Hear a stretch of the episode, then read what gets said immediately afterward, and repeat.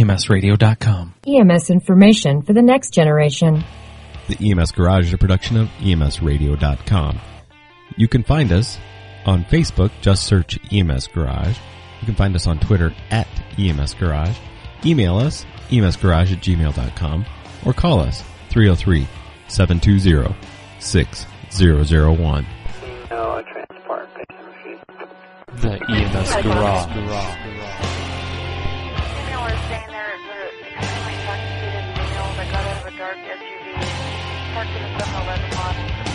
Almost ran into the store with his vehicle. Checking out right now. Okay, I got uh, D C on the phone there. Want to know if uh, you could handle that call as well. Just confirming you are checking the patient. Failback twenty-two is not seen.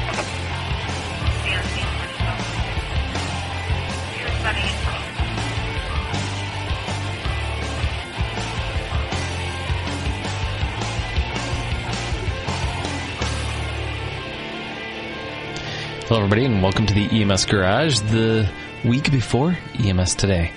And I'm your host, Chris Montero. Hopefully we provide you with some entertaining flight um, entertainment, which is kind of weird that I would say that. Uh, poor Doctor Ross is trying to come on. Tonight we're going to talk about the immobilization or lack thereof, and uh, a new paper coming out from N A E M S P and some of the people from... from Doctor Bledsoe's group and things like that. We're also going to talk about E M S Today, what we're looking forward to when we get out there. And if you're going, you can actually find us. We'll be there. We're actually not doing the podcast studio this year. We're doing the mini podcast studio suite in Chris Eldridge's room. Poor guy. Uh, but we will be having lots of booze. And uh, apparently um, Scott Keir's bringing it all. And we'll have a lot of fun. So come on by. You can see us there. Oh wait, I, I heard you're gonna. I heard you're gonna supply, and it'll be a lot of fun. Driving a hot rod with all of it in the trunk. Well, Mister Tim Noonan, uh, first tell people who you are, where you're from, and uh, are you going to be at E M S Today? I am going to be at E M S Today. Um, what part of where I'm from? Since I've moved around so much. And I, I thought you were in Pennsylvania. Sort of. And where are you now? Uh, both Pennsylvania and Maryland. I don't work in Maryland, though. Do you live there? Hmm. Let's find yes, you. Can we find of. you? Um, my I split my time between Pennsylvania and Maryland. I would move to Maryland if they had better protocols, but... I'd get fired if I tried to work under their protocols. They're about a decade behind Pennsylvania. Gotcha. So in case anybody's wondering, Tim Noonan's I P address is one two dot one. No, I'm teasing. I'm teasing. In case you wanted to find him, no, I'm teasing. So uh, are you going to come and hang out with us at the podcast suite? Of course. Right on. All right, very cool. Um, I'm always excited to get you on camera because uh, that's, a, that's a good day. Yes, the Sasquatch. Right on. Mister Scott Keir, you're going to be at E M S Today. Are you going to do some co-hosting with me? Because you may actually have to take over most of the hosting of my show there, but nah, we'll talk about that later. Absolutely. Um, if you'll have me, I will. I love you, brother. So uh, what you been up to? How's the weather? You know, all that jazz that you love to talk about. All, all, all that usual jazz. Let me tell you something. Um, I we, we have the distinct possibility that we are going to make it through a New England weather, winter with less than a foot of snow cumulatively. There is um, no way. It's it, it was sixty degrees with the sun out today. I'm, I'm loving this. It, it, this is this is my kind of weather. It was beautiful here, too. Wow. Yes. Yes, but all, all is well on the home front. I'm I'm on vacation until the fifth of March, which is even better, and I'm uh, looking forward to, to trucking south with my trunk full of booze. And what are you drinking tonight? Oh, you know, I, I spent the day watching NASCAR and, and, and drinking cheap beer, so so right now I'm uh, I'm I'm beer free. No way. Yes, it happens. Wait, wait, wait. You were watching NASCAR without alcohol? Isn't that like a sin? No, no. Oh, no. I was watching NASCAR with alcohol. Oh, okay. Gotcha, gotcha. I just want to make sure. Is that legal north of the Mason-Dixon line? They're good races today, too. Uh, and did they, were there crashes? A couple. Okay. All right. Minor See, that, that's the only reason I would watch, to watch the crashes. And a, little, a, little bit, a, a little bit of foreshadowing. I did not see a single person C-spine for the entire race. Uh, nice. All right. Well, anyway, so we've got two guests out of the way. Let's uh, let's talk to the next two, Mister Patrick Lick. Lixus. I can never, I can never say your name. So close. Lickus. Lickus. Lickus. Like, I so want to say Lickus. I want to say Lickus, like lick the mic. That's exactly anyway, what it is. Lickus. I know. Lickus. I know. But I want to say lick this, but uh, I, I always get it wrong. So, Mister So, sir, how you been? Where you, you know, what you been up to? You, it's been like twenty years since you've been on the podcast, so whatever. You know, actually, I, I don't think other than Expo I've ever officially been on a Garage podcast, so this may be a first. No, you lie. No, no, no, no. I know no, you've really. been on. Really? Yeah. You were on my you were on my Skype account. There's no way you weren't on a podcast before. I don't know. I think you've been you, on a podcast. He was been. on uh, E M S Research Podcast and First Few Moments and oh, that's probably why. something oh. else. Okay. All right. Fine. But well, I finally so then, made my way to the Garage. You did, and it, you know, we everybody wants to make it to the Garage, but when they get here, they're like, "Why am I here?" Anyway, so so Patrick, uh, since it is your first time on the Garage, tell us a little bit about who you are, where you're from, and what you do. Uh, well, um, Patrick Lickis, um, I am most notably known for writing the five ten medic dot com blog um, and uh, working with Scott and Sam on a couple of side projects. But um, I have worked for about ten years for a large national E M S provider. Uh, I think that was vague enough. And uh, recently moved from California to Michigan, um, and you guys were talking about the weather earlier. We're expecting a foot of snow tonight. Um, so, Scott, that should hit you guys, what, in a couple of days now? But, um, yeah, just getting settled in here. I recently took a Q A Q I job uh, in Grand Rapids, Michigan, so I'm back behind a desk and trying to uh, work on improving my system. And actually, it's fortuitous that we're talking C-Spine tonight because I was actually meeting with our medical director about uh, working on a project to do away with it. So ah, I can't too early. How fortuitous of you. So I will tell you two things. One, I'll be in Pennsylvania uh, mid-May, right around Mother's Day. That week after, I'm going to be in Grand Rapids, Michigan, um, talking about community paramedic with your state um, ambulance association. Really? Brian, I can't think of his name. So, yeah, I'll be there. So look awesome. us up and come come see us. All right, I will. I'll definitely – I'll tweet you or something, let you know. Excellent. And are you going to E M S today or no? I am not. I, with the new job and the, the new house and the uh, one-year-old, I, I couldn't find the time away. So hopefully next year. Right on. Okay, brother. Uh, Miss Sam Bradley, how about you? Uh, are you coming out? You're coming out to E M S today, I know. Are you working for Setla, or what are you doing? Well, that's kind of a good question. There's there's a few things kind of uh, on the schedule that could happen, but I just uh, kind of freelancing a little bit, so I'm hoping to jump in on some Garage podcasts, and I'm meeting a whole lot of people there, and you know, our F R N T V group will be there, so there'll be a whole lot of activity. It's not completely gelled yet as far as uh, what we're doing when, but I expect we'll figure that out soon enough. But I know it'll be a good time because all you will be there. Well, it's always a good time when I'm in town, so, you know, whatever. I'm, just, I'm teasing. Oh, you've got to go to the pub, uh, the E M S Today pub crawl that's going to go on Friday night. That'll be a ton of fun. I'm sure Scott Kerr will be there and be going, I love you guys, with his, with all of his... We'll, um, oh, we'll talk more about that. No, yeah, that'll be funny. Things. There's a bunch of things going on Thursday and Friday, so it'll be interesting. I'm sure it'll be... I'm sure there will not be any debauchery at all. Uh, also, joining us finally, Doctor Dave Ross. How are you, sir? I'm fine. I'm here for the re- next Republican debate. Um, is this... Am I in the right place? Uh, why would you care? I mean, really, I mean, honestly anymore, I don't care. I'm, I, they're all the same.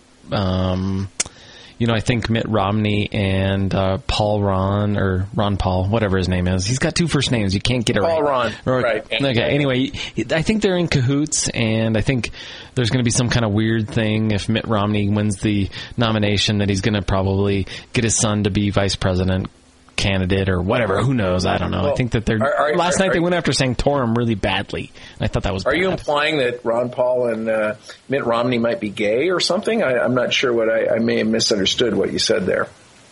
I'm just saying that they are in cahoots, that they perhaps are going after San, Santorum. Santorum. I can't even pronounce his name. See, how can you run for president if you can't pronounce your name? I'm just saying. So anyway, I think they're going after him. Anyway, apparently this is not the next Republican presidential debate is what you're saying. No, and I, w- I would never ask you to do that. because, okay. well, we love you, and you're quite awesome. So, Doctor I don't have the hair to be the other two name, uh, two first name guy. who, who wants to be Gingrich, really? Seriously. Uh, uh, I meant Rick Perry. Oh, okay, nice. He's got pretty cool hair, by the way. I agree. Uh, so, Doctor Ross, um, yes, sir.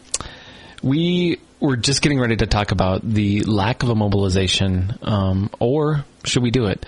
Um, Doctor Bledsoe sent us this paper uh, from N A M S P back right. in January, and we were really we started talking about it in the email, and, and you had some definite opinions, uh, uh, maybe against it. I don't know. I don't really know if I would call you against it, but you had um, some definite opinions about it, and so did Tim Noonan.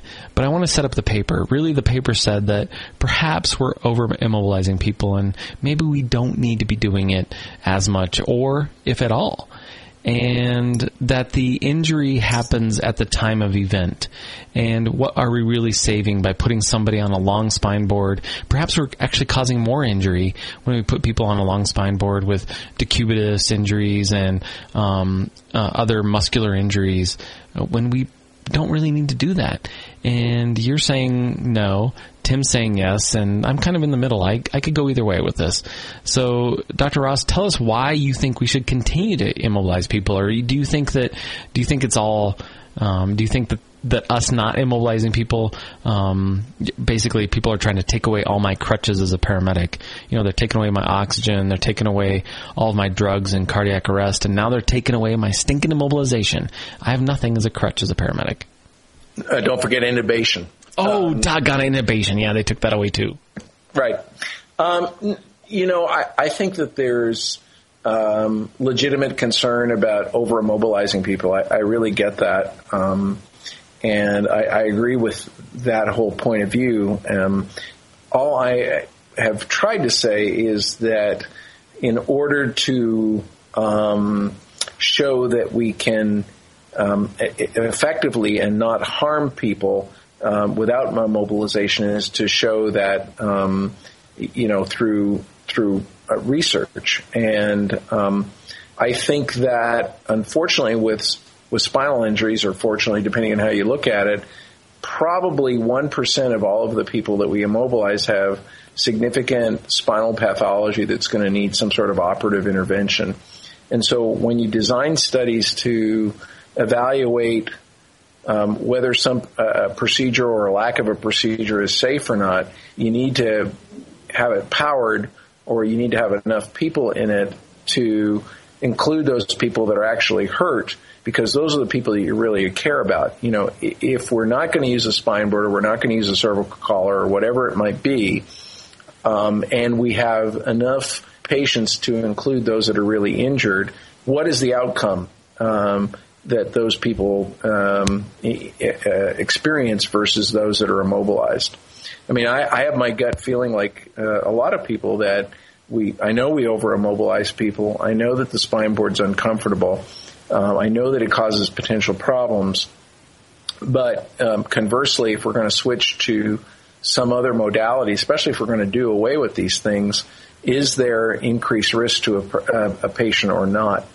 Um, and um, I'll stop there and let everybody else chime in, and I have other points down the road. All right, Tim, I know you're chomping at the bit. Go, dude. Well, uh, with any treatment, we should have evidence that it works before we start using it. We have absolutely no evidence that spinal immobilization has ever protected anybody from any injury. We do have evidence that it causes harm. So how did it get to be the standard of care? It's traditional.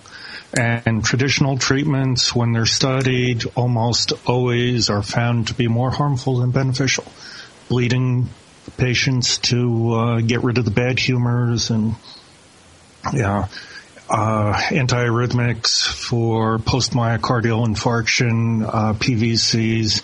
You know, we constantly find that we're killing more people than we're helping, but the idea of studying it is opposed until there's finally evidence of harm. We need to reverse this and say we need evidence of benefit before we subject patients to this. Otherwise, all we're doing is alternative medicine, you know, it's like homeopathy or acupuncture or any other treatment that has never passed any scientific study. Okay, well, but we... So, Tim, I'm going to play devil's advocate for a minute and say, but people say that this thing works. I mean, we've got to we've got to keep their spine in line, and we've got to do the right thing. Um, why are you saying that doesn't work? I mean, what science do you have to back up your claims that it doesn't work? Any claim that is made without evidence should be dismissed without evidence. So the burden of proof is on the people who claim that it works. There's no evidence that it works. I could say that hanging them by their feet protects the spine, and we need to get some sort of contraption in the back of the ambulance where it's high enough that the patient can be suspended by their feet and that this will protect them from spinal motion. But you know, I don't have any evidence to prove it. It's just as ridiculous as spinal immobilization, but, you know, it's not traditional. Uh, so I would I would argue that everybody thinks that bondage works. So I'm just I'm just going with you there.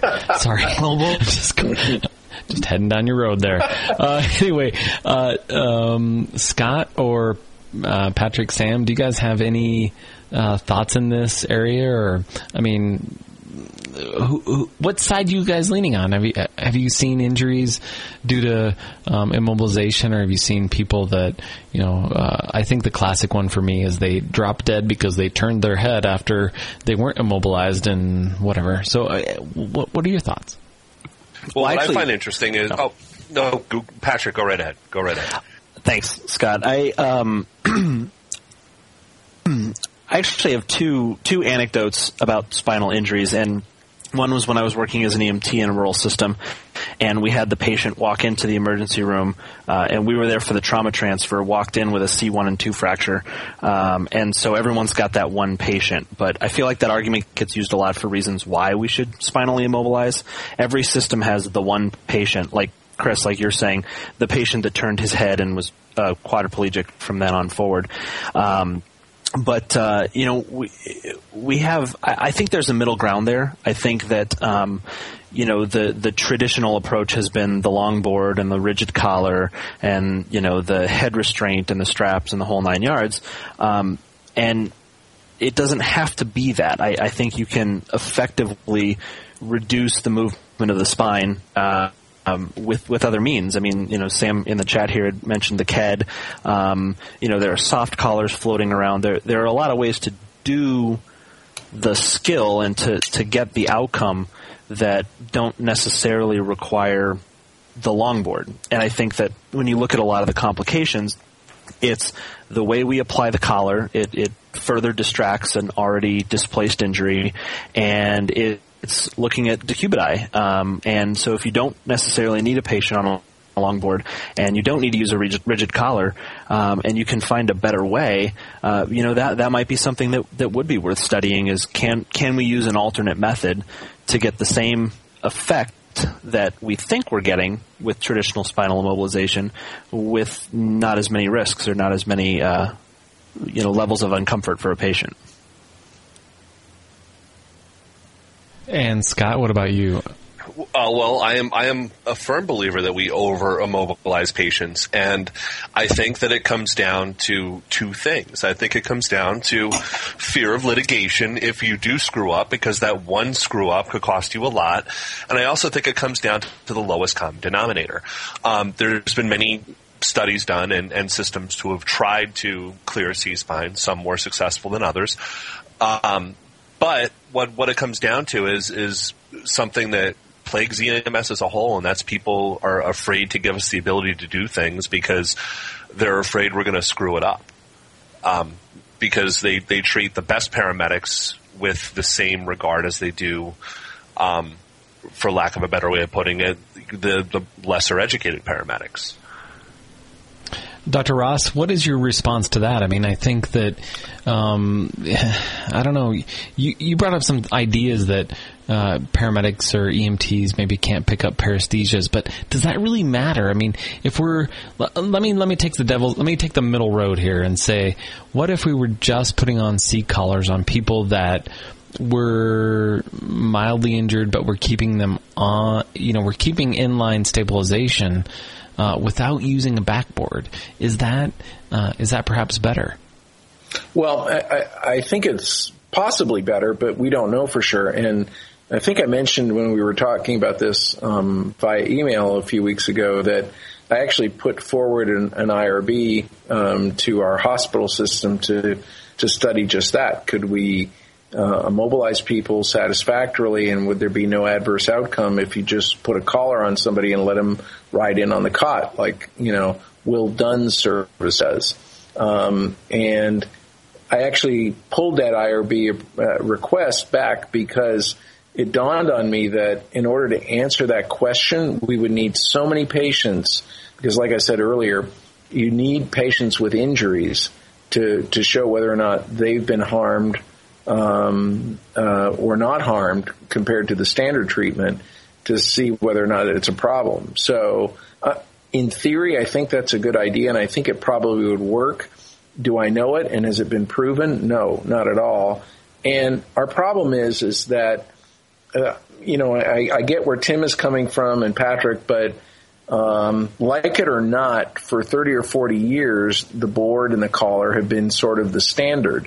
And yes, they haven't been sh- been subjected to, uh, you know, the requirement to prove their efficacy, but that's that's the standard that we live with. And so what we have to do is, if we want to do away with those, one or the or both, you have to be able to show that there's no harm to patients if we do that. And all the rest of this is just opinion.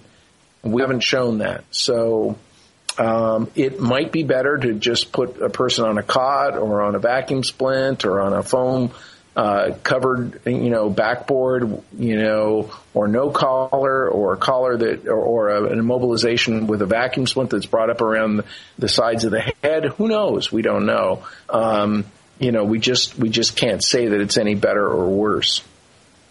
Well, and, and I'll echo what Tim was saying earlier, then.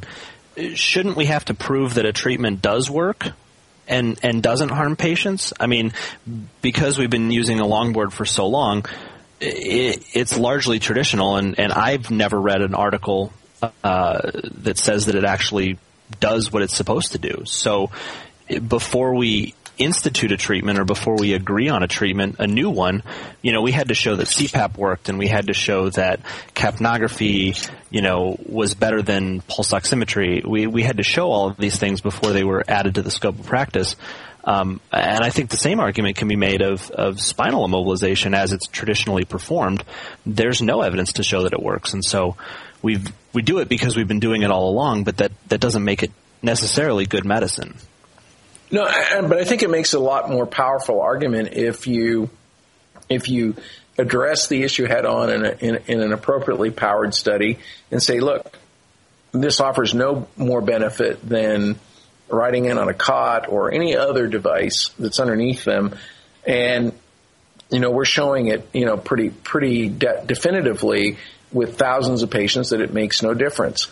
But like it or not, over the past forty, remember that the, the trauma systems all began, you know, primarily out of um, uh, an unrecognized cervical spine injury in a patient who, I don't know how they managed them, but they, they clearly were not immobilized in any way, shape, or form.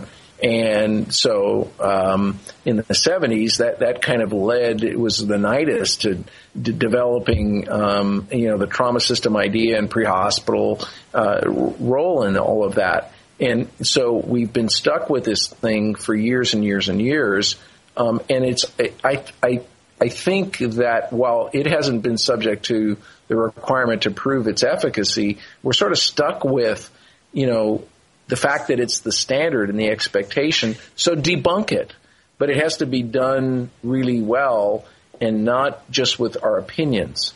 In my opinion, I, I think the debunking though is is. almost there, and and it, the, the the debunking portion of this lies within the number of discharges that you see within six hours from an, from an emergency room of people who were involved in motor vehicle accidents. And you know, I I, I guess the the thing that kind of still eats at me with all of this, and and you know, Doc, I hope you don't think I'm I'm putting you on the spot by asking this, but Do you really think that we do an effective job C-spining patients in the field? Um, it's a great question. Um, some better than others, but I think it's a mixed bag. You're right. Um, I thought you were going to ask, do, do we do an effective job of clearing people in, in the field? And in my own experience, no, we don't. Um, I'm talking about E M S standpoint. Um, so, but, but your question, I, I, I'm, you know, I think you certainly see all kinds of, um, quality immobilization, if you will. But some of that relates to the medics and E M Ts that are involved, and some of it relates to the par- to the patient.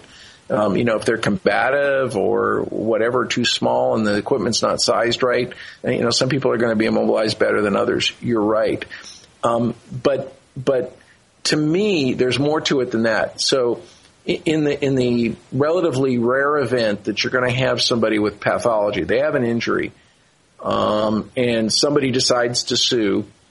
Um, And we're going to look retrospectively at everything. We're going to look at, you know, whether they were properly immobilized or not, whether they were put on a board or not, and if not, what was the problem, and, and could that have complicated their outcome? The, all of those things get, get put into question. And right now, what I'm saying is that we don't really have any solid evidence to refute Um, any dispute over the quality of immobilization or the fact that they weren't immobilized um, in in court or in, in a peer review issue. So what was, and just out of curiosity, when you did the I R B, what was the, the N that was calculated to, to make that statistically significant?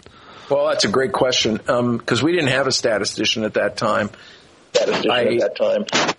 I had the, I had the, um, Uh, the approval of the I R B to go ahead with it, but at that time, around that time, the Nexus study was coming out, and they had thirty-five thousand patients, um, and and um, that, that's the you know the, the the the clearance rule that we generally use, and so I, I knew that um, it, even though I didn't have a statistical background, I knew that roughly one percent of our immobilizations were patients with pathology, and we were immobilizing maybe, I don't know, five, six hundred patients a year in our system.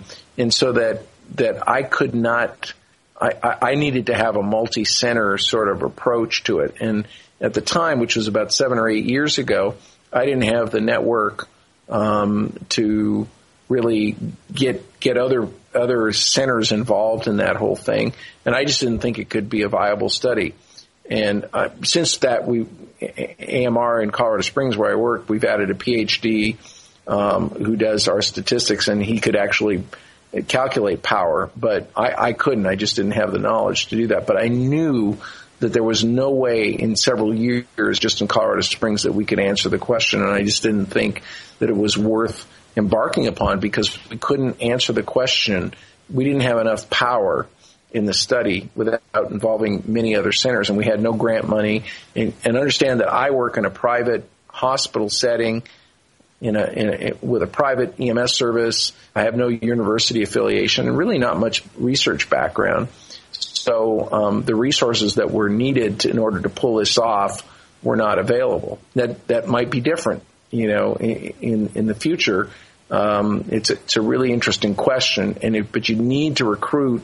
And we have to calculate the numbers, but you need to recruit a lot of sites to address the issue. Okay, thank you. So what about the idea of just maybe using a scoop stretcher versus uh, a backboard? It seems like the scoop has more room for um, a patient's back and allows for more of a, uh, an area be, behind there. And then let's talk about the idea of using a vacuum splint. I mean, there may be more efficacy in that than actually using something rigid and, and, and firm that, uh, doesn't allow for a lot of movement and causes decubiti. I mean, does that seem more appropriate as we look at this and say, um, and then I'm going to challenge Doctor Ross about his idea that paramedics can't adequately clear spines. I'll, I'll go there in a minute. But, um, but let's talk about the different mechanisms to immobilize people. What about, uh, the scoop, and what about the, the vacuum splint? Are you asking me, Chris? Well, anybody. I mean, what do you? How do you feel about that, Doctor Ross? I mean, do you feel that the scoop is a good thing, or or the sure. vacuum splint? What about the vacuum splint? Well, I, I think they're fine. I, I think that it really seems to me to matter. Well, first of all, there's a difference between the cervical spine. We all know that, and the dorsal and, and lumbar spine. The, the dorsal and lumbar spine are, uh, you know, really held in check a lot by substantial musculature. So you're less likely to have movement of the dorsal and lumbar spine, at least in theory, than you will with the cervical spine. So I, I, I get all of that, and I think that the spine board is one way to keep people from moving, but I don't, at least in my mind, and it's not proven, but in my mind, a vacuum splint or a, a spine board with, um, say, the back raft, the inflatable raft type device, or styrofoam, or, you know, or, or foam. I mean, foam rather than styrofoam. Foam, um, or, and I think there's a device from a paramedic that was um, developed in Washington State that has cooling um, and cushioning device. Uh, the Turley pad, the Turley pad right. rocks. Yeah, yeah. Yeah, yeah. All, none of those have been studied, but they're all designed to kind of make people a little more comfortable. The whole idea is to not allow the potential for excessive movement. And in theory, all of those are great. And, and I, uh, but do we know for sure that one is better than the other? No. And that includes the scoop. Um, I think that the, the point of all of this is that, at least for the short term, how you immobilize somebody and, and don't allow them to move in the most comfortable way is totally reasonable. And I think we should be pursuing that. Um, but, And I would love to see the spine board, you know, um, uh, taken out of the uh, out of the, um, uh, the our toolbox. But we we really kind of have to show, I think, that you know what, there's no benefit to it. There's no benefit to it. We have evidence that there's no benefit. Uh, the study by Hauswald back in ninety-eight showed twice as much disability among patients who were immobilized as those who weren't. And there's absolutely no evidence of any benefit. You could say the same thing about spine board as you said about every other treatment that you mentioned. We can make up anything we want, and there is no evidence that it improves outcomes. The only thing we know makes outcomes worse is the spine board. Right, and I, I know the Hauswald study pretty well. Um, and it, it was done in Malaysia.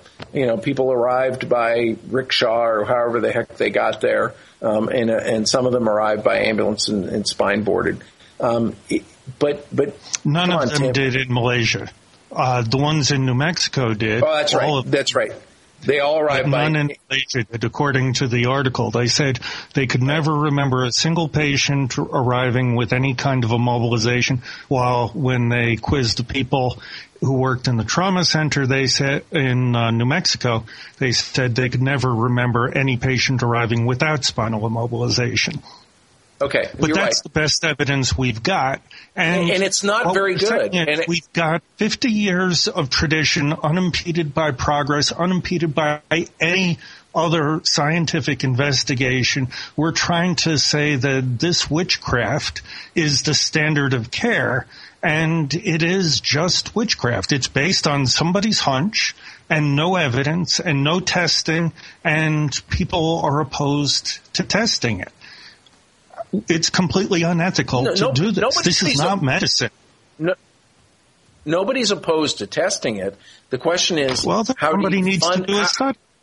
Well, then, but but it's easier. I, I believe me, I'm involved in studies. It's easier to say do a study than it is to make it happen. Um, you, you've got to have funding. You've got to have you know people that are interested in resolving the question.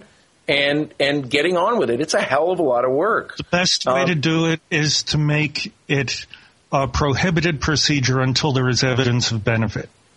But that's not going to happen. You you will have That's to, what should happen. Well, okay.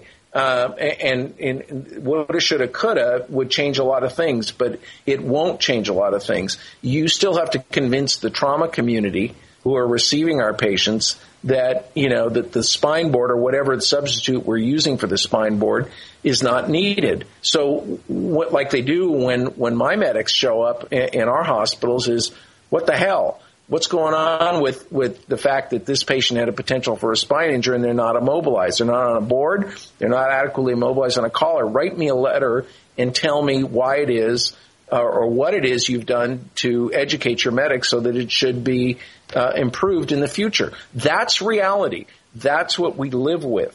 And you just the fact that we're on a podcast and we're debating this issue doesn't make it right. It's not going to get out to the rest of medicine, and all of a sudden tomorrow they're going to wake up with a wand, and Glenda, you know, the good fairy, is going to just convert them into what the heck were we doing? Um, you have to show in a quality way that this thing doesn't work, and all of our opinions are just that. Every time that something like this has been studied, we've found that it doesn't work and that it causes more harm than benefit. So we need to stop uh enabling uh these anti-scientific people who somehow made it through medical school without understanding the scientific process, yet they're saying this is the way it has to be. Um, there are also still using the digital rectal exam when there's evidence that they shouldn't be doing that. Uh, some of the trauma doctors are very progressive, and I think that some of them would be in favor of doing this study because they understand science. They understand research. They understand medicine. But spinal immobilization is not medicine. It's like throwing salt over your shoulder or doing a little voodoo dance or something. I, I'm I'm a little pissed at one thing already. Um, you were downplaying the fact that we're on a podcast. Seriously, I mean, come on, Doc. So, uh, but beyond that, I'm I'm, I'm teasing, by the way. Um, uh-huh. Beyond that, I think that um, I think what's important though is I don't think the Nexus study really delved into the idea that um, we're really taking care of, of patients beyond their injury. We're we're maybe we're protecting something, but I I think that there's more injury that we cause from spinal immobilization than actually the injury or, uh, that that's caused at the time of incident. And I think that we're worried about the one percent when we really should be worried about the ninety-nine percent. And and I think it's less than one percent. It's probably no, the like one, the one the zero point one percent is the most of the one percent. Important. The one percent is the most important part. The people who have the potential for spinal injury are, you know, if you take triage, you treat the most seriously injured people first. They're the ones we need to be most concerned about. But uh strapping them to a backboard and forcing them to conform to a backboard and to a collar is not motion restriction. It is manipulating the spine in a way that suits the people doing the immobilization. It's not protection. It is manipulation. We're just arguing over what method of manipulation of the spine we're going to use. And if you have somebody who is at all combative, your alcoholic who has fallen down and has a bump on their head and is at high risk for a bleed and other things, including vomiting, we strap them flat on their back and we say, no, the airway's not that important. Putting them on a board is what's important. If we have a patient with dementia, we do the same thing to them. They're not going to cooperate. They're not going to listen. We've talked with patients with dementia, and you can talk to them all you want. You reason with them all you want, and they're still going to be combative. Fighting against a collar, head straps, is going to result in more stress on any unstable fracture than transporting them without uh, strapping them to a board. Uh, Doc, what's your feelings on that? Well, I, I, I agree overall. I, I think that Tim has good points, but um, I'll just pose, and, and I'm actually going to be giving a talk at the Rocky Mountain Trauma Conference um, in Breckenridge in June on uh, a related topic. It's not exactly the same, but it's, it's called uh, um, cervical spine clearance in the field, why we can't do it. And, um, and I was a big proponent in our system for pushing The, the clearance uh, protocols per, based on research, and we have real trouble, you know, complying with that, and we missed injuries. So um, I, I think that I, I get where Tim is coming from, but um, uh, I think that you know, if at this point in time today, if you were to um, not immobilize somebody, um, or we weren't immobilizing anybody, and they have pathology and somebody wants to allege um, that their injuries are significant and they look at the whole spectrum of care, unfortunately we're stuck with the standard of immobilization. And I agree that, that there are, there are people that really shouldn't be forced onto a spine board, somebody who's really kyphotic, an elderly individual, um, somebody who's really combative, uh, somebody who refuses. Uh, those are special situations, and we just have to deal with them. But uh, all things equal, um, where somebody ha- turns out to have a, a cord pathology, um, and we're looking at everything from A to Z, today, in today's world in medicine, immobilization is still the standard. Okay, so how do we get the lawyers to come after the people who are doing the immobilization and say, there's no evidence of any benefit of this. There is evidence of harm. Take it to a jury. Get some huge settlements for causing spinal injury, spinal disability by immobilizing the patient, and that'll put an end to it. Well, I don't think that's the way that works in, in medicine. And you, you, you your we're talking to, about a courtroom, not in the medicine. You know, yeah, the courtroom to, is entirely different from medicine. You just have to have the most persuasive expert on your side, and all you have to do is persuade a jury of twelve people who are chosen because of their lack of knowledge of medicine. So they don't really care about the fifty years of tradition unimpeded by progress. They want to know, is there any reason why we should believe that this spinal immobilization practice uh, could have caused the injury? And there is evidence of worsening of injury from the Hauswald study. There's no evidence of benefit. So it'd be pretty easy, I think, to convince a jury. Well, I, I wouldn't want to be in that situation to test it, number one. But yeah, but well, number two, nobody wants to be on either side of a malpractice case. It's always going to be uncertain. But that's the but, thing. But, it's uncertain. We don't know. Well, I, I know, but I think you would you would find – Um, and this is, is pure speculation on my part, but I, I, I think you would find more people willing to test, testify as experts that this is the standard of care, and it wasn't followed. In, in this particular case, hypothetical case, it wasn't followed. Um, and then you can go on from predicting what the potential for injury was. Uh, I, I think you would find more people saying, yes, this is the standard of care today, um, and and it wasn't done. And therefore, the jury can make a decision based on that. Yeah. So, so but what does it take? One expert. But what does it take? Uh, the jury decides what the standard of care is, not the experts. But Tim, I, I, so we're we're talking about we're talking about things that perhaps um, I don't know. Uh, yeah. Okay. Well, this people. Is all but, hypothetical. Well, but, but, but There's exactly. no so, reason to believe that spinal immobilization does anything beneficial. So, bringing reality into it, we need to take spinal immobilization out of it.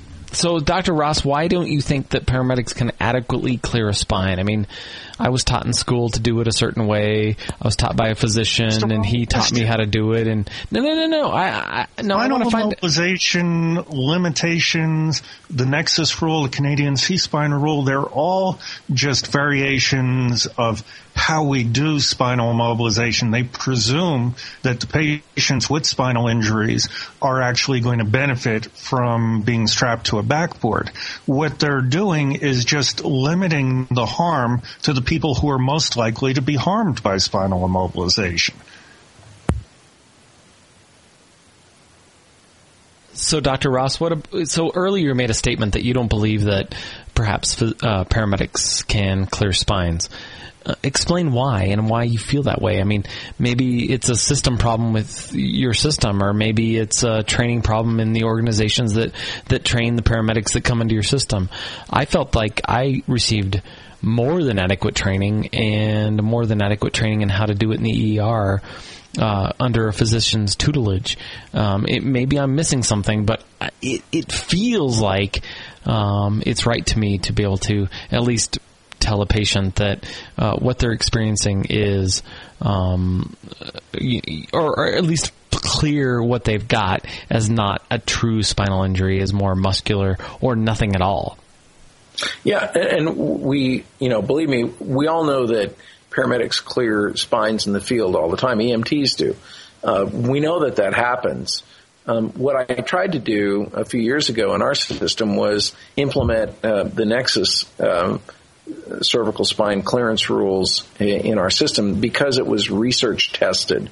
And it's a set of five items, and um, we we we try to train our people um, to do that. And we've had some significant misses. In fact, some of them I can't really talk about uh, because the two-year statute of limitation has not run out on them yet. But um, and part of that is that maybe we didn't train our medics carefully enough. Another part of it is that there really are some subtleties and um, problems with the Nexus rules themselves that make it open to interpretation, especially for people who don't have maybe lots of experience. But we even saw problems in, in our medics who had lots of experience.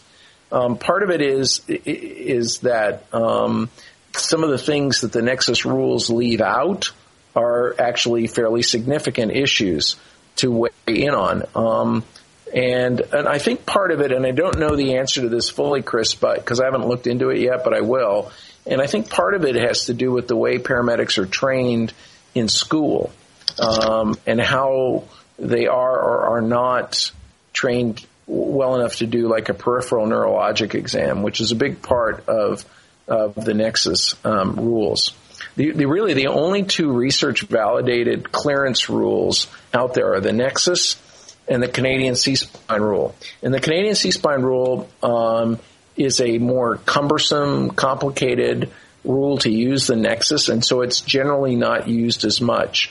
However, it does incorporate some things that the um, the Nexus rules do not. Um, for example, like mechanism. So uh, mechanism is not a factor in the Nexus rules at all. It's it's understood that the person that's doing the clearance accepts the idea of mechanism, but it's really not broken out. Um, and age is not incorporated into the Nexus spine rules. And we know that patients that are more elderly, whatever you define as elderly, um, are more prone to significant spinal injuries that with less trauma mechanism. So those aren't in the Nexus rules. Um, and so what I'm saying is that while it looks like the Nexus rules are pretty simple on their face, they're actually a little bit more in-depth and complicated and open to interpretation. And I think all of those reasons are reasons why we failed to identify people with partial spinal injuries. We all can recognize the quadriplegic, and we know to spinal them. And we can recognize a paraplegic, and we know to spinal them. The problem is with those people, the the cow is probably out of the barn at that point. Um, it's the subtle spinal injury that you'd like to keep from getting worse, or at least showing that you tried to keep from getting worse, that we miss on. Uh, Patrick, you had your hand raised, so I'm going to you next. I guess that works.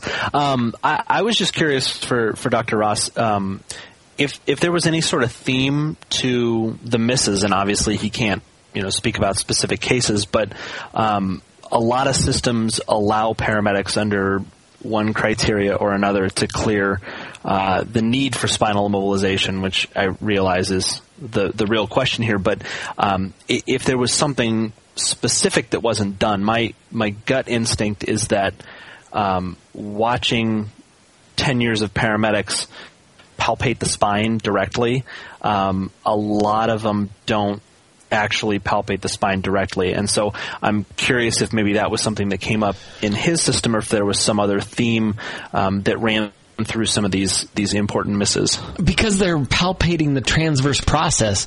Who cares? I mean, seriously? Come on. uh, you know, they or the spinous process, whatever. They they need to actually do some other exercises to make sure that, that the rest of the, the, the spinal column's intact. And it, it's not just about that one space on their spine. Okay, you're clear. It's about every piece of it, the movement, the the checking up and down, right, left and right, all of those things that are important to clearing a spine, not just going, mm, yeah, I, I palpated it and it's fine. You're, you're checking one aspect of a, uh, a three-dimensional piece of, of bone that really needs to be thoroughly assessed. And I think that perhaps as paramedics, we're, we're overconfident that that, that, that assessment is uh, the end-all, be-all when it's really not. Uh, Doctor Ross, would you not agree with that? But that's how um, most docs do it with this nexus criteria. Uh, do what, Patrick, exactly? Say that again. Well, that, that same palpation that Chris is is describing, the, the, right. the you know spinous process. Yeah, no, we do. And, and I agree with you that, um, yeah, we are palpating the spinous processes, and you are assessing for tenderness, and it has its problems. And, uh, you know, technically lateral neck tenderness is not the same as spinal tenderness, but it's all in the judgment of the beholder. But in, in specifically with, with E M S, where I've seen problems, and you can understand maybe after the fact why this happens, um, the, the two things that I find that are are most common is, and this is not even in nexus, but it's a failure to appreciate the mechanism, the fact that there is that potential for being there. And then it's a failure to to carefully do an extremity neuro exam. Because in the cases that I'm thinking of, there were deficits um, in the extremity neuro exam um, that just weren't picked up. And I and I, I know they were there, and, or they were they were even documented to be there, but failed to be appreciated um, because maybe there wasn't enough neck tenderness Um, to go along, and they just didn't quite understand how it happened. Um, and and I, I'm not asking medics to make the ultimate diagnosis here. I'm just saying, look, uh, you know, there's a there's an injury potentially. We can debate about whether it's significant or not. We've got some paresthesias, maybe a little bit of weakness. We may or may not have picked up on it, but but all of that right there should indicate an immobilization. These are not people who should not be immobilized. They should be, not because it does any benefit, I agree with Tim, but because I believe that's the current standard of care. And if somebody wants to go come back to us and say, you know what, I have these this weakness in my upper extremities, and when we look back over the whole course of care, your medics failed to recognize that I had a spinal injury, and I might be better um, than I am now if they'd immobilized me. We don't have any proof for that. But, but but that's uh, ultimately what could be alleged.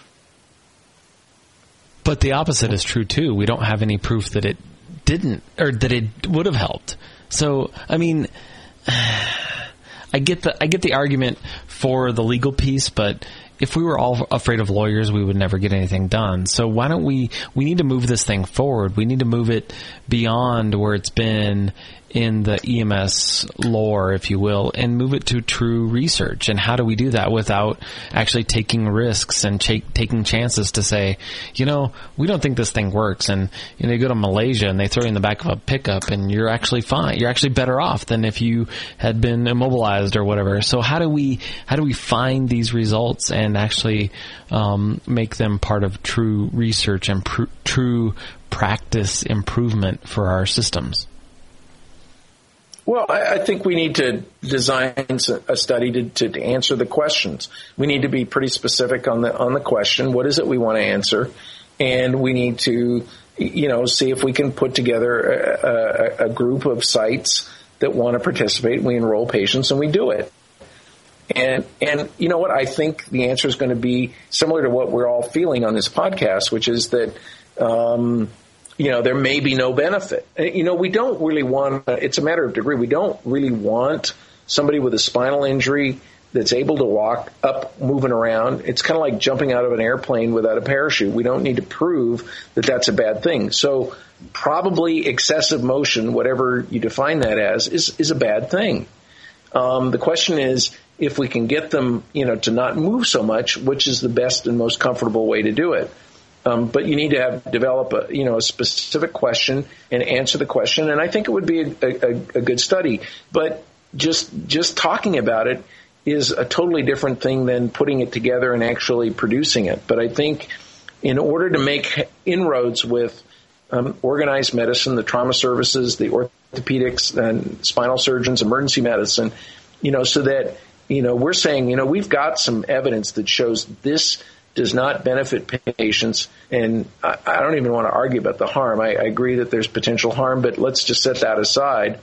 Uh, that there's really no benefit to these patients, whether we bring them in on a cot without a C-collar or without a spine board, and there's no there's no there's no out outcome worsening in this regard. Therefore, why are we doing it?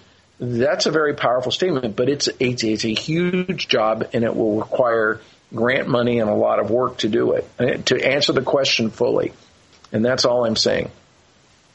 And we should be putting pressure on people to get somebody to do this. Anything we do that encourages people to actually do a study large enough, controlled well enough to answer this question is something that we need. And I agree with you, Tim. I do. I think that, that it, I, in theory, I completely agree that, you know, the, the board is, um, uh, you know, uncomfortable, awkward. I don't know if it's as bad as people make it out to. I don't know what the evidence is to for D Q, but I, I know it's anecdotal. Um, but but in any event, you can clearly get people who had no complaints of spinal injury just sore from just laying on the board. And now, you know, potentially they're going to get an X-ray of their lumbar spine when they had no injury just because they've been laying on the board. I get all that. I think you're right. But um, but the rest of medicine does not really get it, I don't believe. Um, it's kind of like when, you know, we started using end-tidal C O two in the field and we brought it in to the hospitals, and, and people in the hospital are going, what the hell is this? How does this work? Um, well, you know, this is how it works, and we explained it. And and uh, and now you'll see more and more hospitals that are using end-tidal C O two. Um, it, it came from the field, and we brought it in. Um, and, and we're sort of stuck with the spinal immobilization piece in the same way. We're saying this, and we believe it's true. It's probably true. But you, you have to do more than that to convince others um, that, that that's, in fact, the case. Well, when you have the patients who are brought in without uh, spinal immobilization and you identify uh, something where you feel they should be immobilized, do you put them on a backboard? Uh, no. Uh, well, I don't know. Do you I mean, put a rigid E M S collar on them, or do you put something like the Philadelphia collar, a much softer, uh, less irritating collar, less pressure on the carotid arteries, um, on the patient? In our place, they get a Philadelphia collar. Um, yeah, and that's part of the problem. We're using yeah. different collars. We're using different techniques because we've set it up so we can drive uh, eighty miles an hour with the patient on the board in the back so that that kind of speed will not move them around too much. And instead of setting it up so we can do the Mario Andretti thing, maybe we should be uh, slowing down our driving if the spinal Uh, injury is the main concern with the patient, and looking for something that is less irritating, something that is going to keep the patient from moving in a way that's likely to worsen whatever uh, injury they already have.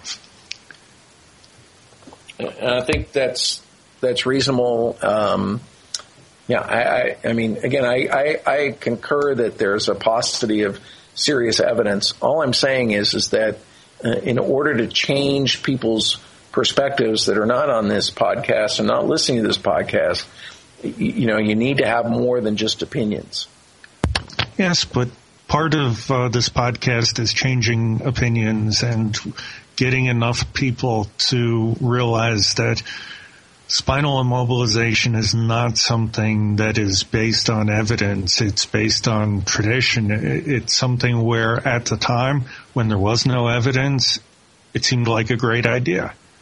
And we just never have, you know, one of the things that I've been saying for a while is that for anything that is based entirely on expert opinion, where there are enough patients who can be studied in a controlled study, we should require that the study be done or take it out of uh the standard of care, take it out of the guidelines, whatever, you know, like epinephrine for cardiac arrest. It is being studied. Well, well I, it has been studied. I don't think there are any current studies.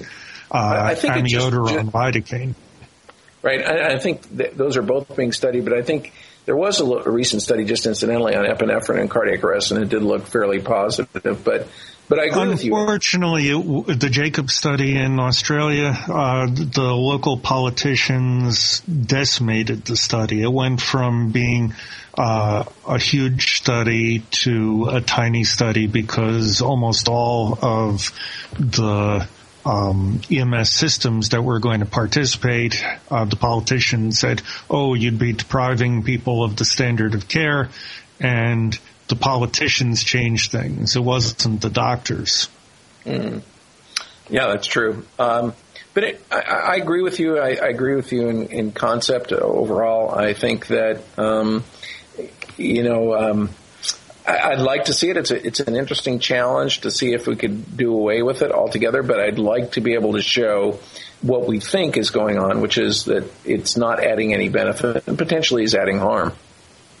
Well, doing away with it altogether, maybe what we need to do is just find a different way, maybe a vacuum splint, uh maybe uh something that goes on top of the structure that is like an air mattress and uh allows the patient to sink into it a bit and just not be jostled so much, but it's not completely restricting them so that when people, you know, a lot of people are claustrophobic. You strap them down rather than hold still. They start fighting against whatever uh, you've strapped them down with. That's only going to put more strain on the injured parts of the spine if there are any. And if there aren't, it's just irritating them.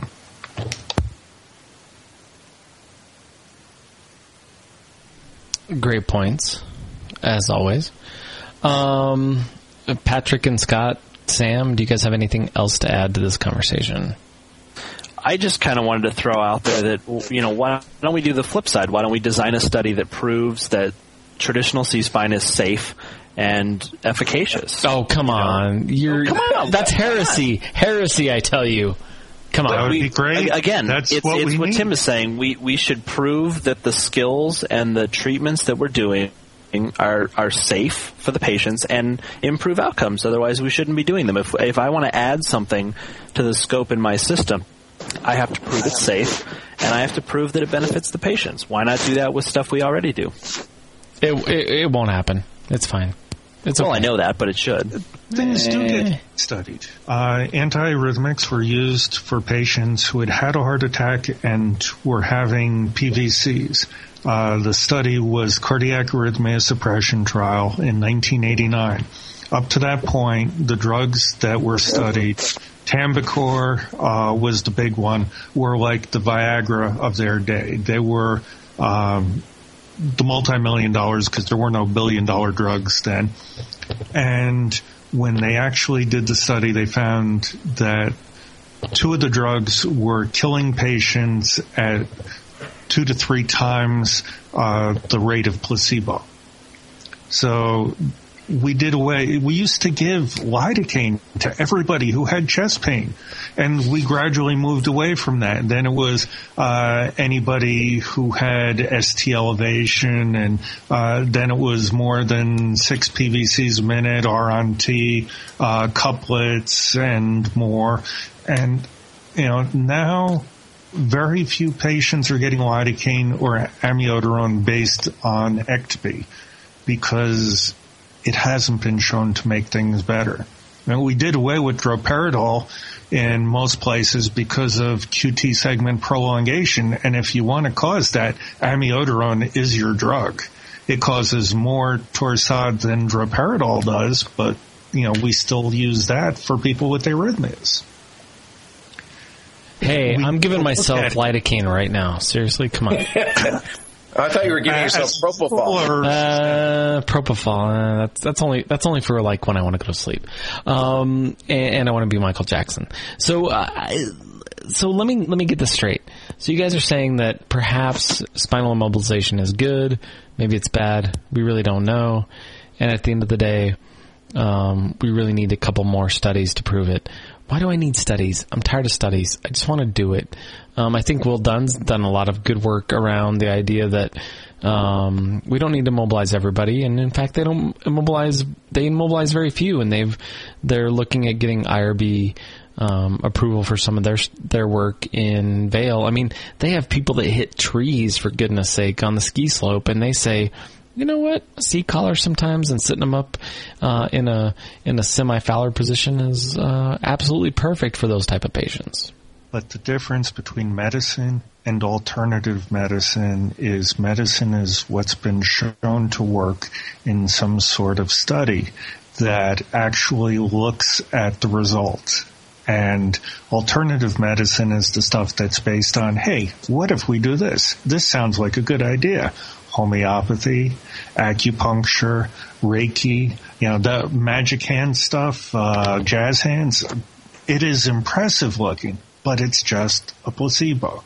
There has never been any study of these things that has shown that they do better than placebo. Actually, with homeopathy, there have, but there are so many studies that have been done that it's well within uh, what would be expected just by chance. Ah, okay. So, yeah, homeopathy, blah, blah, blah. You're, well, you're talking, you're talking, but you're talking pseudoscience. Medicine. I mean, that's all pseudoscience. Exactly. So, I know. It's so, not science. Right. It's not medicine. Okay, so we're talking medicine. It's placebo medicine. So, it's unicorn medicine. Doctor It Ross, is- Doctor Ross, how much of what you do every day was proven in a laboratory setting or in some type of Uh, study? Uh, how much of what you do in the E R every day is is perhaps sometimes based on what we think is right for the patient and not necessarily based on on true medicine and study? Um, I would say that's a great question, and I was going to point that out. In the E D, um, I would say maybe thirty percent of what we do is just gestalt and not study-based. I mean, this is just a wild-ass guess. So, um, you know, but a lot of it is we try to be evidence-based, what tests we're going to order and what we're not. And it's open to, you know, subjective interpretation, of course. But I, I would say maybe thirty percent or so is not, you know, study-based. You know, it's just flying by the seat of your pants to some degree. And, and I would point that out with E M S. I mean, be careful what you ask for, because a lot of what we do, and not just in E M S but in emergency medicine, is really not proven. Uh, you know, I don't it's think not... it would be a bad idea to demand more studies for all of what we do if it can be reasonably studied. And I have been asking for more studies. So I, you know, saying be careful what you ask for. This is what I'm asking for. Well, but, you, but Tim, Tim, it takes time, and you've got to fund it, and and you can ask and demand all you want, but you you won't get it unless somebody thinks there's there's real value in committing their time and money to do it. Unfortunately, that's just the way it is. Yes, and I don't insist that everything be done right away. And a lot of good research has been done. There was just the study of intramuscular midazolam versus intravenous lorazepam, which, although it had been studied plenty of times before, this was a large enough study to that it should convince all of the people who have been hesitant to say, go with the intramuscular Versed as the first line if there's no I V in place. You know, convincing study, uh, faster resolution of seizures and higher success rate, significant in both cases. So can I just say that I never really cared about that problem? Um, I mean, it is interesting, but to me it was not high on my list to resolve that issue. But for somebody it was. For me, I really don't care. Is is it nice to know? Yeah, it's nice to know. Well, Um, you have a lot of people out there still using rectal Valium. You know, we can say stop doing that. I mean, there are so many reasons not to do it. It's probably the least effective method of seizure control there is, other than placebo. Uh, okay, so Sam wants to get in because she's dying. She's absolutely dying. She's like, well, I need to get in. Sam, go. It's Tim and Dave show. I didn't want to interrupt, but yeah, the reality is, what, for, for those of us that are dinosaurs, and there are a few in the room, uh, with Tim aside, who's obviously a very progressive thinker, but when you go back... I'm a dinosaur, too. When you go back to the beginning of time, and we were beat to death about C-spine and why it's so important, and we didn't question who made that decision or why it was. And, and, you know, I have been teaching that all these years, that that's the standard and there's a reason for it, and you're li- you're open yourself to lawsuits if you don't do it. So it's not just a matter of, well, another reason to have good evidence for not doing it is we're going to have to change, a com- uh, change the culture in the field when we're taking something away from them that they've believed is, you know, safe and legal. So there's, you know, there's that too. Yes, well, we do the same thing pretty much every time that we come out with new A C L S guidelines or when we revise the C P R.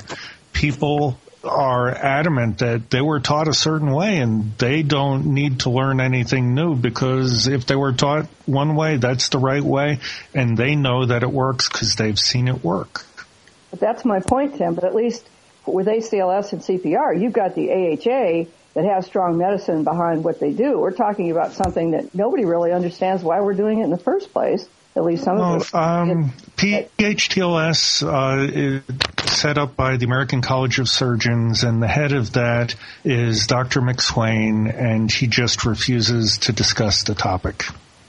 He is adamant that we should not be uh, immobilizing people with penetrating trauma unless there are signs of... Um, neurologic deficits, but other than that, he says, you know, for a few revisions of P H T L S, it's not been in there, and they made sure that they put it in the most recent P H T L S that you should not immobilize patients unless there are neurological deficits uh, for penetrating trauma. Well, and that kind of thing is the standard. So, you know, when it when it comes through those kinds of merit badge courses that the medics are required to take, they're more likely to believe it, and the and the system changes will follow. But in other areas, Doctor McSwain is very progressive. Uh, one of the studies of the harm of oxygen in trauma was done by him. So, you know, you've got doctors who are progressive in one area and not in others, and, you know, it just goes to show you that doctors are human too. Yeah, Doctor I'm happy to be un, unprogressive in every area. Consistency is so important. Well, you're using Skype, so what does that say about Skype? Yeah, I don't know. Okay, so I hope we're wrapping this up. Uh, Scott or Patrick, do you guys have any any last words on this topic? We're literally like at an hour and twenty on this, and people are going to be like, okay, I'm tired of listening to spinal immobilization. So uh, any last words? I just really think that everything that medical... could have... Oh, you both win at once. Scott, go. Go ahead, Scott. Hard. Uh, I, I really think that everything that could possibly have been said about this has been said. Um, I really have nothing to add. I mean, you know, I, I shared my thoughts. I feel that we C-spine too many people, and hopefully we can get the training and uh, fix this and actually expand our care instead of thinking it about thinking about it as, as taking something away from us. I'm going to email my medical director tomorrow about hosting a multi-center trial. And then he'll be like, can you get I R B approval for that? And why would you want to do such a thing? And that's heresy. And my God, I'll, you're going to get me sued. That's what he's going to say, say. Doctor Dave Ross already got I R B approval. Oh, there you go. See? And and you can say, and, and here's his number. Let me have you call him. He's, That's right. He's medical director for A M R in Colorado Springs, God doggone, and he is the goodest, bestest uh, medical yeah. director in Colorado Springs there ever was. So, but and my know. teeth are white, too. And they are, yeah. Yep. Are you, are you going to E M S today, sir, or no? Uh, no, I'm not. I'll be with you in spirit, but I am at the Eagles now. I just uh, I just landed at the Eagles, and I'm really looking forward to. So I'm in my hotel room here in in beautiful downtown Dallas, and I'm really looking forward to hearing uh, Doctor Peppy and Doctor Fowler singing, you know, the old favorites like Hotel California and uh, Life in the Fast Lane and Take It Easy. So I think concert is tomorrow sometime, and I'm really I'm really happy to be here. It's exciting. Someday I'll make it there. One someday, the yeah. someday the someday tomorrow, the cool some, someday the cool the kids. One of the topics they have tomorrow is about spinal immobilization yes. and whether it should be used. Hey Tim, I got a question for you. Then, how is it since I'm a registrant at this course, and two days ago or a day or so ago, when I looked to try to find the agenda for this thing, and because I've never been here before, this is my first trip down here for this course. And I think I, they, they just had, put it out today. You, you, you are seeing it, and I have not even seen it. We were just, John Riccio is here, Doctor Riccio from, uh, Denver, and, uh, Rick Lewis from South Metro Fire. We rode in together from the airport, and none of us had seen the agenda.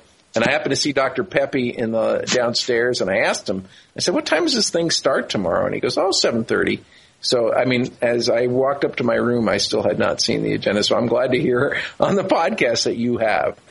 Uh, if you uh, just do a search for Eagles twenty twelve and agenda, it should be uh, the first or second thing that comes up. If not, uh, Fossil Medic has um, a link to it. I have a link to his post on uh, my blog, so if you can't find his, you can go to mine. It'll link you to his, and he has the link to the actual agenda. Oh, great. I will check it out. Thanks, because I had not seen it at all. It's kind of weird. I've never been to a conference and not have seen the agenda as I arrive in for the for the actual conference. That's unusual. It They have uh, about ten minutes per topic for most things. They're doing the uh, seizure study that I mentioned. They're looking at um, the thresh, uh, threshold device um that was studied and stopped early yeah. because of uh, no change, which I don't understand at all. I mean, that's telling you that there's not a reason to stop the study. You've already paid for almost everything except for uh, the analysis, and they stopped right. it early because of no dramatic change. That, then, that's the rescue uh, pod, yeah. Yes, that's it. And then there's one on uh, uh, therapeutic hypothermia during C P R, I think, and uh, one on uh, the autopulse study, the C I R C trial. Right. And then they have a roundtable of twenty minutes of those participants uh, discussing the pros and cons of the studies. And toward the end of the day, there's uh, one on the Uh, benefits and disadvantages of spinal immobilization. Great. So it'll be fun to talk about, and we'll hopefully bring some stuff back. Uh, someday I'll make it to Eagles. That'd be fun. That'd be great. Gathering of the Eagles.us. twenty twelve brochure blah blah blah blah blah. Go there, go to gathering of the eagles.us, and you'll find out more information. Um, it, it's probably a little better than the e- N A E M S P conference, but we won't tell them that because the N A E M S P conference is in January in really warm places that we really like to go, like Florida and Arizona. So uh, each have their place, and um, Doctor Ross, you'll have to come on. I will. I wanted you to come on at least in two weeks and tell us about the Gathering of the Eagles. Next week will be at E M S Today, so we'll miss you, but um, I think two weeks you should come on and say everything you learned there. Um, okay. generally, generally, I get um, Doctor.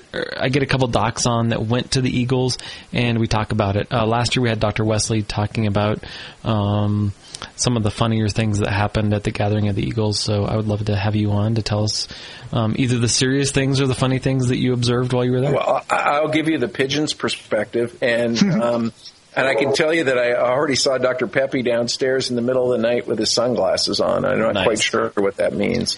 He's gambling. Anyway. He's gambling. Yeah, it's okay. I don't know what he's doing. Yeah, he didn't want us to see his eyes. That's for sure. Hey, do you remember that eighties song? I wear my sunglasses at night, so I, I can so I can be. Something. I don't remember. No, I Thanks. don't. Thanks. That's going to be stuck in my head for hours. Google it. You'll love it. All right. So, um, Doctor Dave Ross, where can people find you other than Gathering of the Eagles this week?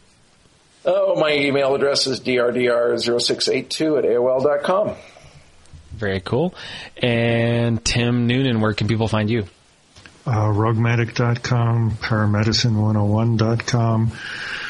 Um, the podcasts here and there. Uh, trying to start something up with uh, standing orders, but still haven't gotten things uh, straightened out there.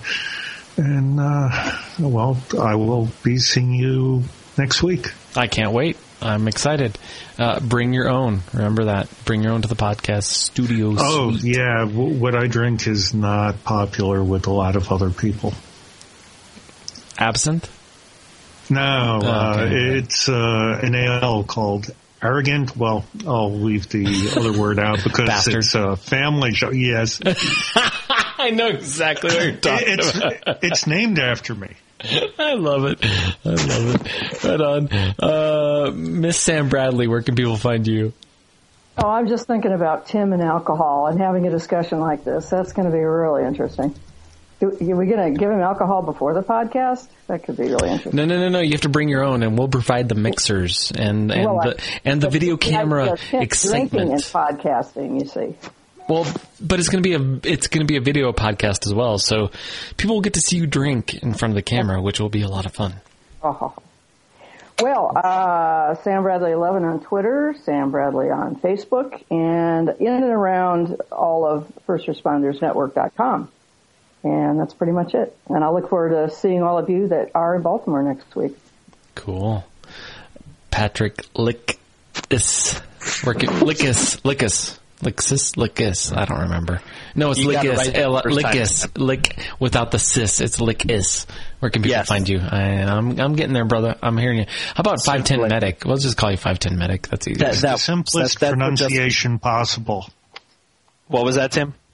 It's the simplest pronunciation possible. As few syllables, as few sounds as possible, and you get it right. Exactly. Exactly. Um, I can be found at five ten medic dot com, and there's links there for Facebook and Twitter and Google Plus and whatever else you'd like to find me on. Mm, all those sites. Mm, we like you sites. All right. Uh, sorry, I was, I was I was digressing. Uh, Mister Scott Keir, where can people find you other than co-hosting my show from time to time? You need to co-host it more. Uh Bring it. That's all I got to say to that is bring it. Uh, you can find me over at medic s b k dot com. You can find me on Twitter at medic s b k and search Facebook for medic s b k. All right on.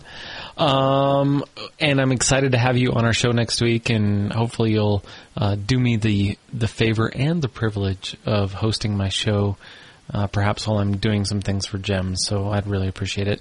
And maybe you'll actually, you know, step up and want to host the actual E M S Garage from time to time.